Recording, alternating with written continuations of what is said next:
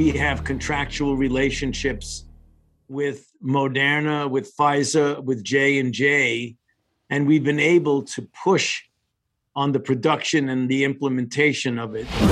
Ecco questo Giulia, buongiorno, il nostro diciamo, corso di inglese ideale che facciamo ogni giorno a quest'ora. È il nostro Era molto Anthony comprensibile però, qua abbiamo capito, io almeno che sono un test Sì. perché non so benissimo l'inglese, ho capito quasi tutto. Era un'intervista molto interessante che Anthony Fauci ha, ha concesso a, a, a France 24, che è un canale all news, la parte inglese, perché ovviamente la giornalista francese voleva sapere come fosse possibile, visti i numeri della Francia, che comunque come inoculazioni di prima dose sono migliori dei nostri, cioè sopra i 500.000, Sì. come gli Stati Uniti siano riusciti ad arrivare a 4 milioni di dosi al giorno. E Fauci ha detto quello che eh, purtroppo sappiamo anche noi e che ci continuiamo a Avevamo dire. i Se c'è, se c'è, se faccia- abbiamo fatto degli accordi, abbiamo proprio pushed, abbiamo, abbiamo spinto le aziende con le quali avevamo già degli accordi, cioè Moderna, Moderna. come ha detto Moderna, lui, sì. Pfizer e J&J, cioè Johnson Johnson, a eh, produrre ancora di più.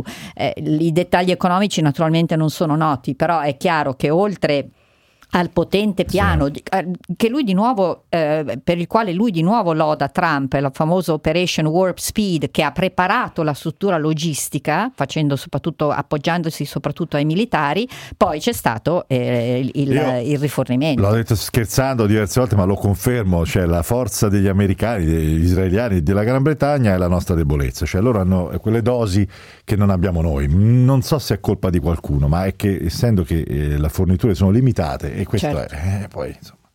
E quindi questo è un po' anche, nat- eh, tra l'altro in forza proprio di questi numeri sta un po' sparendo come titolo di apertura dai giornali il Covid, ci sono ancora naturalmente gli aggiornamenti, però ci sono anche tanti altri temi. Il- ha fatto molto affetto agli americani che questo ed è la foto eh, sul New York Times, sul Washington Post, su Wall Street Journal, che abbia vinto per la prima volta il Masters di golf, che è il più importante torneo di golf americano, un È giapponese. sì. E quindi insomma per loro è Curiosità da una questo curiosità. Vista. Eh, naturalmente c'è il tema del rientro in classe degli studenti con tutti i problemi che si Sì. possono avere ai vari livelli, anche in università, perché c'è un senso di straniamento che stanno registrando anche gli insegnanti. E poi c'è anche il processo George Floyd che procede e naturalmente i commenti sono tutti, sta andando un po' sotto processo eh, l'intero corpo di polizia, non soltanto eh, del- della- dello Stato eh, dove George Floyd è, è stato ucciso, ma in generale, cioè eh, potrebbe essere una di quelle riforme aspettate da molto tempo per tutelare soprattutto le minoranze, perché eh, gli episodi di violenza della polizia contro afroamericani e non solo è, è- è, insomma, è, è dimostrata dalle statistiche degli ultimi E anni. tra l'altro c'è un altro caso di cronaca con un altro Ecco. ventenne morto, un afroamericano, sempre per mano della polizia. Non è chiaro ancora come, però insomma. Mm. Quindi insomma, poi naturalmente c'è, eh, poi magari eh, passiamo anche un attimo al Regno Unito, però volevo Sì. eh, dirti soprattutto a proposito di vaccini, l'apertura Sì. di Financial Times che dà conto di questa decisione testuale di mix and match, che è un termine che normalmente usiamo per la moda, cioè di mischiare e abbinare eh, cose diverse, magari un capo di lusso con un capo di fast fashion. Ecco, la Cina ha ammesso che dovrà fare il mix and match con i suoi vaccini perché i primi dati eh, de- sul- sull'efficacia dei suoi tre vaccini eh, sono inferiori a quelli dei vaccini occidentali e quindi insomma un'ammissione però è già eh, Financial Times ne dà conto è già comunque qualcosa che ci sia questo tipo di trasparenza da parte della Sì, Cina era cioè- venuto fuori anche col Cile che sta usando molto il Sinopharm, eh, quello della Sinopharm, il Sinovac, e effettivamente loro nonostante grande vaccinazione Certo. erano con contagi altissimi, quindi Sono- non eh, capivano sono- come mai. Hanno proprio quello, una sì. vera nuova, diciamo, terza o quarta Sì. ondata.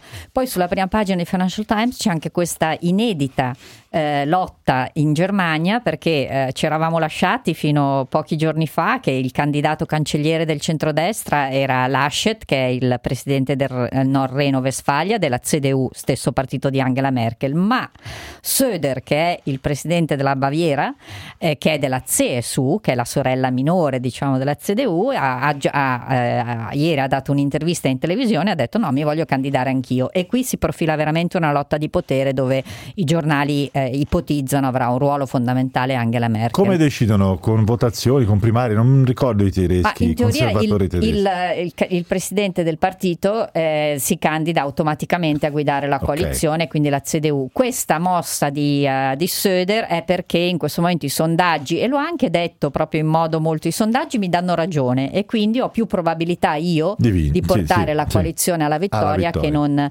Quindi vedremo perché eh, appunto non si, sa, non, non si è mai verificato. Innanzitutto che il centrodestra abbia due candidati e non li può avere perché vorrebbe dire naturalmente mi, mh, mm, disperdere i voti e soprattutto che un candidato della CSU prevalga su quello della CDU e questa lotta di potere appunto è una, una forse anche una delle tante conseguenze della, della pandemia perché Söder ha gestito la pandemia in Baviera meglio di quanto abbia fatto Laschet nel Nord Reno-Westfalia. Che succede con le vigne francesi, Giulia? Eh, lì c'è stata anche in Francia, e tra l'altro continua questa ondata di, di freddo sì. e quindi eh, come io ho visto alcuni film dove in questi casi di tempo avverso i, eh, insomma, i, i, proprietari dei vigneti magari accendono dei fuochi, usano quelli, quei funghi se ce li hanno come quelli dei ristoranti perché questa gelata improvvisa veramente potrebbe eh, mettere a rischio il, i raccolti eh, delle vigne. Quindi questo allarme su tutti i giornali francesi, ma Le Monde parla addirittura di un cataclisma sociale per la frenata del turismo, perché la Francia, come la Spagna, come l'Italia, già a Pasqua avrebbe avuto un, eh, un, una, un grande inizio mm. di stagione turistica che ovviamente non ci sarà e sul, su quello che avverrà nei prossimi mesi, un po' come qui da noi, a differenza in questo caso della Spagna, ci sono molte incognite. Eh, eh, non abbiamo pochi Niente. secondi per un altro titolo, niente, avevo capito cioè, qualche secondo in più. Ecco comunque, insomma, nel Regno Unito sappiamo che i funerali sono fissati del principe Filippo sono fissati per sabato prossimo e sono tutti in attesa di capire che cosa farà la regina. Ne parleremo. Se, sì, Va bene. Grazie Giulia per la puntata di oggi. È tutto, noi ci risentiamo naturalmente domani. Peter Bescapa in regia, Jacopo De Franchi in redazione. Ci risentiamo tra poco per l'aggiornamento delle 14. Ciao, buona giornata, vi lascio ad hashtag autotrasporti.